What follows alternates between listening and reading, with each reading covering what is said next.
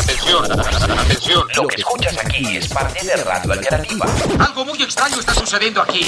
Podcast Radio Alternativa. Podcast Radio Alternativa. Podcast. Su suena en tus oídos. Podcast.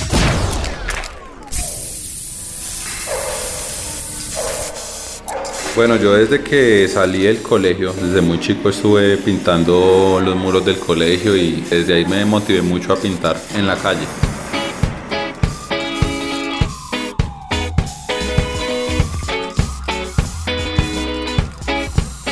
Soy Harold Pouchar, docente de artes y muralista de la localidad de Suba. Bueno, mi técnica principalmente es el aerosol. Últimamente me he enfocado mucho es como al tema de trabajar a gran escala. Con los talleres siempre yo trato es de que los chicos apliquen de un formato uno a uno, un formato pequeño, para que lo puedan también desarrollar en escala 1-10. También con las técnicas del vinilo y el aerosol, pues puedan combinar como todas estas técnicas para que puedan llegar a buenos resultados en el muro trabajen mucho en el boceto, se afiancien mucho en el dibujo y luego de eso ya cuando se sientan seguros, pues poder un aerosol y salir a la calle a pintar. ¿no? La práctica es el maestro. Año de 1981. El regente de Nueva York declara la guerra al grafiti.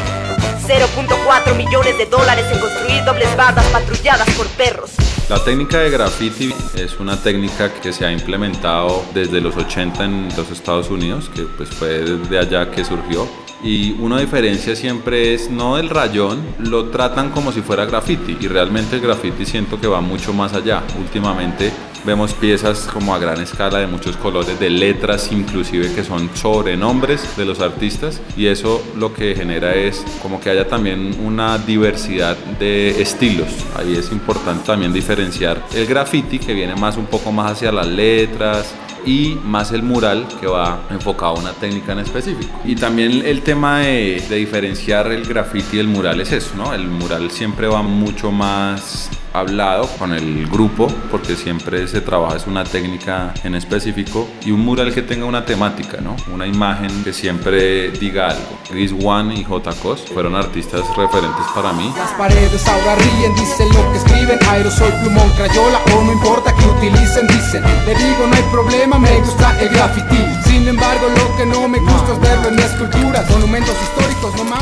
El tag es el, el elemento básico que es la firma como tal pues esto surgió muy de que si la sociedad me da la espalda, pues básicamente es como de dar un grito y decir yo estoy aquí presente, de hacerse notar, de expresar sus emociones a través del aerosol, de un trazo. Entonces el tag es como ese elemento básico del graffiti del arte urbano donde empieza como a desarrollarse cada vez más, porque después de ahí vienen las bombas, los estilos más, más complejos. Es un arte más cerrado, porque es más para los que hacen graffiti. A mí no me interesa que ir al vecino si quedó lindo, quedó feo, sino que simplemente quiero exponer mi nombre en todo lado ya. Entonces ahí es cuando empiezan a haber ya diferenciaciones entre esas dos.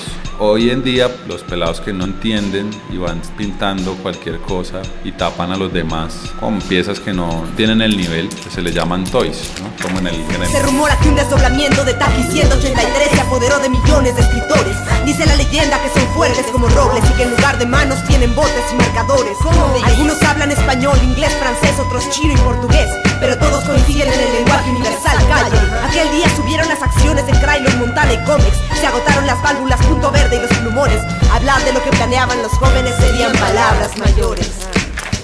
El grafiti de excelente calidad es el que puede combinar rostros, letras, que puede realmente hacer una composición en cuanto a esas dos y que también combine muy bien el color. En cuanto a estilos y en cuanto a parte gráfica ha evolucionado bastante. Digámoslo que aquí está la crema, crema innata de graffiti, porque hay exponentes muy buenos, ¿no? En Suba, digamos, tenemos parches como la Increw, está la MDC, como el de Despierte. Son colectivos que hacen también arte urbano, ¿no? Que combinan ya el tema de las plantillas, el sticker, trabajan con temas de líderes sociales, temas políticos. Hay unos que van 5 años, otros que llevan ya 30 años pintando. Se vuelven referentes importantes para todo el gremio, ¿no? La imaginación es el don que tiñe mis manos con expresión. Ser un bombardero nuestro modo, el fugitivo de la calle estilo puticodo. En sticker nivel interna ya gastado más de mil. No es mi culpa que no sepa el ignorante que esta expresarme. Lo que no podrán quitarme, mucho menos desviarme. Tendría que cortarme las manos para tranquilizarme.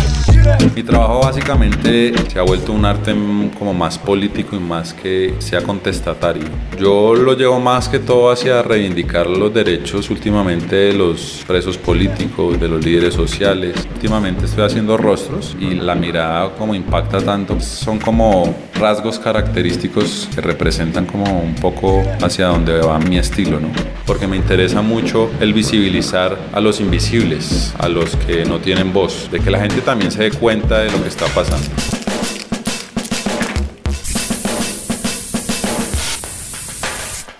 La memoria es para mí clave en mi trabajo y la estoy enfocando ahorita hacia ese concepto. No seamos un país sin memoria, sino que podamos tener presente lo que nos sucede y que un país que, que sabe su historia no la repite, ¿no? Eso es para mí clave. Saludos a Radio Alternativa, muchas gracias por la entrevista y un saludo ahí para todos. Radio Alternativa, El aerosol es solo una técnica más. Magisterio declara paz y unidad a los escritores de la gran ciudad, a los que respetan y buscan respeto. ¿Desde cuándo pintar es delincuencia?